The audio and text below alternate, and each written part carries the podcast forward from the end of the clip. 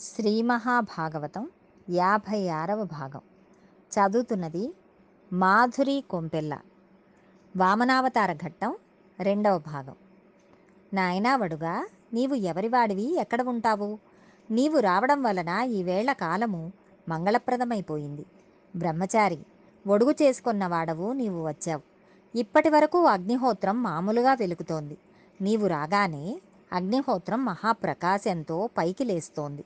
నీ రాక వలన నా వంశము నా జన్మ సఫలమైపోయాయి. ఇంతకు ముందు తొంభై తొమ్మిది యాగములు చేశాను. ఇది నూరవది. నా జన్మ ధన్యమైంది అన్నాడు. బలిచక్రవర్తి అడిగిన ప్రశ్నలకు వామనుడు ఒక నవ్వు నవ్వి ఓ చక్రవర్తి నేను ఒకచోట ఉంటాను అని చెప్పలేను. అంతటా తిరుగుతూ ఉంటాను. ఒకళ్ళు చెప్పినట్లు వినడం నాకు అలవాటు లేదు.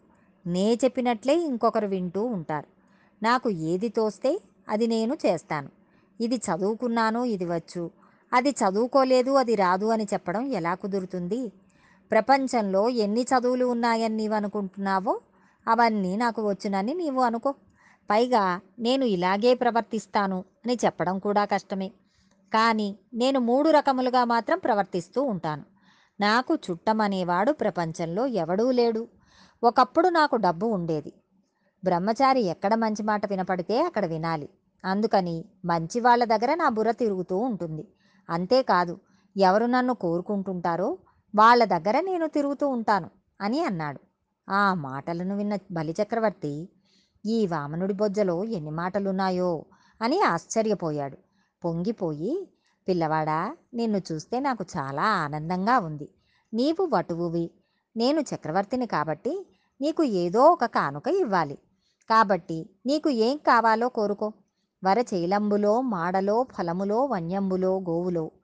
హరులో రత్నములో రథంబులో విమృష్టాన్నంబులో కన్యలో కరులో కాంచనము నికేతనములో గ్రామంబులో భూములో. ధరణీఖండము కాక ఏమడిగదో ధాత్రి సురేంద్రోత్తమ? ఈ భూమి మీద పుట్టిన అద్భుతమైన బ్రహ్మచారి నీకేం కావాలో అడుగు. ధనమా గోవుల కన్యలా రథములా? బంగారమా వజ్రముల రాజ్యములో భాగమా? నీకు ఏం కావాలి? నేను ఏదైనా ఇవ్వగల సమర్థుడిని. నీకు ఏం కావాలో అడుగు. నీకు ఇచ్చేస్తాను అన్నాడు. అప్పుడు వామనుడు నవ్వి నాకు ఏది కావాలంటే అది నీవు ఇస్తావా? నేను అల్పమునకు సంతోషించేవాడిని. కాబట్టి నాకు నీవు ఇవ్వగలిగినదేమిటి? నేను తృప్తి పొందేవాడిని. అయినా ఏదో ఒకటి పుచ్చుకోమని నీవు అడిగావు కదా. నాకు ఒకటి రెండు అడుగుల నేల ఇవ్వు. చాలామంది దీన్ని కూడేసి బలిచక్రవర్తి మూడడుగుల నేల ఇమ్మనమని అడిగాడు అని చెబుతారు. వామనుడు అలా అడగలేదు. నీవు నాకు ఒకటి రెండు అడుగుల నేలను ఇస్తే దానితో ఒక అడుగుతో ఊర్ధ్వలోకములను కొలుస్తాను. ఒక అడుగుతో అధోలోకములను కొలుస్తాను. మూడవ అడుగు పెట్టడానికి మళ్ళీ నిన్ను చోటు అడుగుతాను.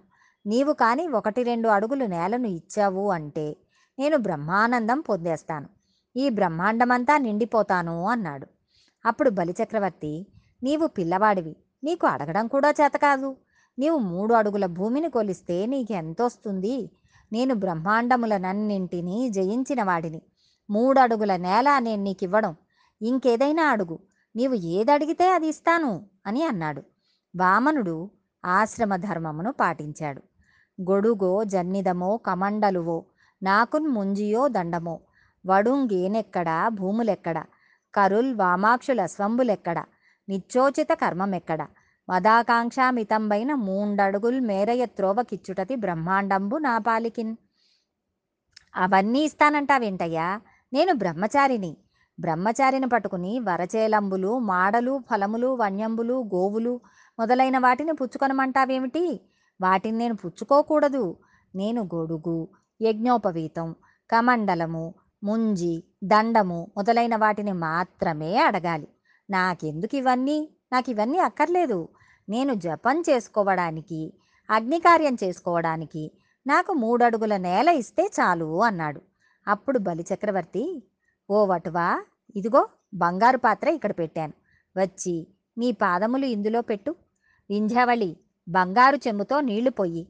ఆ పిల్లవాడి పాదములు కడిగి వానికి మూడడుగుల నేల ధార పోసేస్తాను. నీళ్ళు పట్టుకొనిరా అన్నాడు. వింధ్యావళి వటువంక చూసి పొంగిపోతూ నీళ్ళు పట్టుకువద్దామని లోపలికి వెళ్తోంది. ఈలోగా బ్రహ్మచారి బంగారు పాత్రలో పాదములు పెట్టబోతున్నాడు.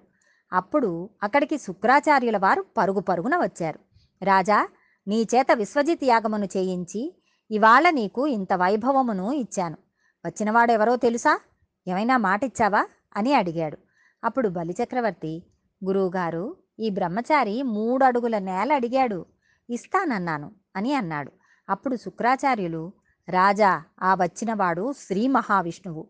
ఎప్పుడూ ఆయన ఎవరి దగ్గర ఏదీ పుచ్చుకోలేదు. ఇవాళ నీ దగ్గర చేయి చాపి దానం పుచ్చుకుంటున్నాడు. ఎందుకు పుచ్చుకుంటున్నాడో తెలుసా? ప్రహ్లాదుడికి నువ్వు మనవడివి. ఆ వంశంలో వాడివి ఆయన నిగ్రహించడు. ఒక మహాపురుషుడి వంశంలో ఉంటే ఆ కింద వాళ్ళకి ప్రమాదం ఉండదు. కాబట్టి నీ జోలికి రాలేడు. అందుకని నీతో యుద్ధం చేయకుండా ఇప్పుడు నువ్వు ఇంద్రుడి దగ్గర నుంచి పొందిన రాజ్యమును లాగి ఇంద్రునికి ఇస్తాడు. అందుకని మూడు అడుగులు పుచ్చుకుంటున్నాడు. నేను నా దివ్య దృష్టితో చూసి చెబుతున్నాను. ఆ రెండడుగులతో ఉత్తర క్షణం ఈ బ్రహ్మాండములన్నీ నిండిపోతాడు. మూడవ అడుగు ఎక్కడ పెట్టను అని అడుగుతాడు. నువ్వు నీ నెత్తి మీద పెట్టించుకోవాలి. నా మాట విను. నేను నీ గురువుని కాబట్టి నీకొక గొప్ప ధర్మశాస్త్ర విషయం చెబుతున్నాను. తనకు మాలిన దానం గృహస్థు చేయనవసరం లేదు. మాట ఇచ్చినా తప్పవచ్చు. ఇంకొక మాట కూడా చెబుతున్నాను. వారి జాక్షులందు వైవాహికములందు ప్రాణ విత్తమాన భంగమందు జగిత గోకులాగ్ర జన్మరక్షణమునందు బొంకవచ్చు నఘము వందదదిప శుక్రాచార్యుల వారు రాక్షస నీతి చెప్పారు. మనం చేయకూడదు. దానిని ప్రాణభయంతో ఉన్నప్పుడు రాక్షస నీతిగా ఆయన చెప్పారు. అంతేగాని ఈ నీతి మనందరి కోసం కాదు. ఆయన చెప్పిన విషయం ఆడవారి విషయంలో వివాహ విషయంలో ప్రాణం పోయేటప్పుడు డబ్బులు పోయేటప్పుడు మానం పోయేటప్పుడు అబద్ధం చెప్పవచ్చు. గోవుల విషయంలో బ్రాహ్మణులను రక్షించే విషయంలో అబద్ధం చెప్పవచ్చు. దాని వలన పాపం రాదు. అందుకని మూడు అడుగుల నేల ఇవ్వనని చెప్పు. ఒక్క అడుగు కూడా ఇవ్వకు. ప్రమాదం. ఆయనను నమ్మకు అన్నాడు. అంటే బలిచక్రవర్తి శుక్రాచార్యుల వంక చూసి ఎంత మాట అన్నారు. లక్ష్మీనాథుడైన వాడు వచ్చి నా దగ్గర చెయ్యి చాపాడని మీరే చెబుతున్నారు. ఆదిన్ శ్రీసతి కొప్పుపై తనువుపై సంసోత్తరీయంబుపై పాదాబ్జంబులపై కపోల తడిపై బాలిండ్లపై నూత్న మర్యాదంజెందు కరంబు క్రిందగుట మీదై నా కరంబుంట మేల్గాదే రాజ్యము గీజమున్ సతతమే కాయంబు నాపాయమే. ఆయన చేయి లక్ష్మీ అమ్మవారి కొప్పుపై పడుతుంది. ఆ చెయ్యి ఆవిడ శరీరమును నిమురుతుంది. ఒక్కొక్కసారి చేతితో ఆవిడ పమిట పట్టుకొని ఆడుకుంటారు. ఒక్కొక్కసారి ఆ చేతితో ఆవిడ పాదములు పట్టుకుంటాడు. అమ్మవారి బుగ్గలను నిమురుతాడు. ఆ చెయ్యి లక్ష్మీదేవిని పొంగిపోయేట్లు చేయగలిగిన చెయ్యి. కొన్ని కోట్ల మంది ఏ తల్లి అనుగ్రహమునకై చూస్తున్నారో అటువంటి తల్లి ఆ చెయ్యి పడితే పొంగిపోతుంది. దేవదానవులను శిక్షించిన చెయ్యి. భక్తుల కోర్కెలు తీర్చిన చెయ్యి. పాంచజన్యమును పట్టుకునే చెయ్యి. ఏ చెయ్యి వరదముద్ర చూపిస్తే భక్తులకు ధైర్యం కలుగుతుందో? అటువంటి చెయ్యి భిక్ష కోసమని కింద నిలబడుతోంది. నా చెయ్యి పైదవుతోంది నాకు ఈ అదృష్టం చాలదా? మళ్ళీ పుడతానా? రాజ్యం ఉండిపోతుందా? దేహం ఉండిపోతుందా? పోతే పోని ఈ రాజ్యము కాదు ఈ శరీరం కాదు. నేను కాదు ఏది పోయినా పర్వాలేదు. కారే రాజుల్ రాజ్యముల్ గలుగవే. గర్వోన్నతిం బొందరే. వారేరి సిరిమూటం కట్టుకొని పోవంజాలిరే. భూమిపై పేరైన గలదే? సిబి ప్రముఖులున్ బ్రీతిన్ యశక్కాములై ఈరె కోర్కులు? వారలన్ ముర మరచిరే ఇక్కాలమున్ భార్గవ? ప్రపంచంలోనికి ఎంతోమంది రాజులు వచ్చారు. వచ్చిన వారందరూ తాము భూమికి పతులమని పరిపాలించామని అన్నారు. వారేరి? నాది నాదని ఇంత సంపాదించాను అని అన్నారు. ఏ కొద్ది కూడా పట్టుకెళ్ళినవాడు ఈ భూమి మీద లేడు. కీర్తిని ఆశించి ఆనాడు సిబి మొదలైన మహాపురుషులు అద్భుతమైన దానములు చేశారు. వాళ్ళు యశోశరీరులై నిలబడిపోయారు. అంతేకాని ఇవన్నీ మూట కట్టుకుని నేను దాచుకుంటే ఈ రాజ్యం ఉండిపోతుందా? ఈ శరీరం ఉండిపోతుందా? నాకు రాజ్యం తీసేస్తాడు. దరిద్రుడను అయిపోతానని అంటున్నావు కదా! నా స్వామి చేతికి నా రాజ్యం అంతా ఇచ్చిన వాడిని నేను అనిపించుకుని నేను భిక్షువునై తిరుగుతాను. నాకు బెంగలేదు నాకు దరిద్రం రావచ్చు. జీవితమే పోవచ్చు. నా ధనం పోవచ్చు. మాట పోయిన తర్వాత ఆ మనిషి బ్రతికినా ఒకటే వెళ్ళిపోయినా ఒకటే. భూదేవి మనుషుల సంఖ్యను చూసి భయపడదు. మాట తప్పే వాళ్ళ బరువును తాను మోయలేనని ప్రార్థన చేస్తుంది. నేను అటువంటి జాబితాలో చేరను. నేను దానం చేసేస్తాను అన్నాడు. అప్పుడు శుక్రాచార్యుడు నేను నా తపశ్శక్తితో అమృతం తాగిన వాళ్ళని ఓడిపోయేట్లు చేశాను. ఇవాళ మళ్ళీ నీవు నీ గురువు మాట కాదన్నావు. కాబట్టి ఇప్పుడు నిన్ను శపిస్తున్నాను. ఉత్తర క్షణం నీవు రాజభ్రష్టుడవవుతావుగాక అని శపించాడు. భగవద్ అనుగ్రహంతో మరికొంత భాగం రేపు తెలుసుకుందాం.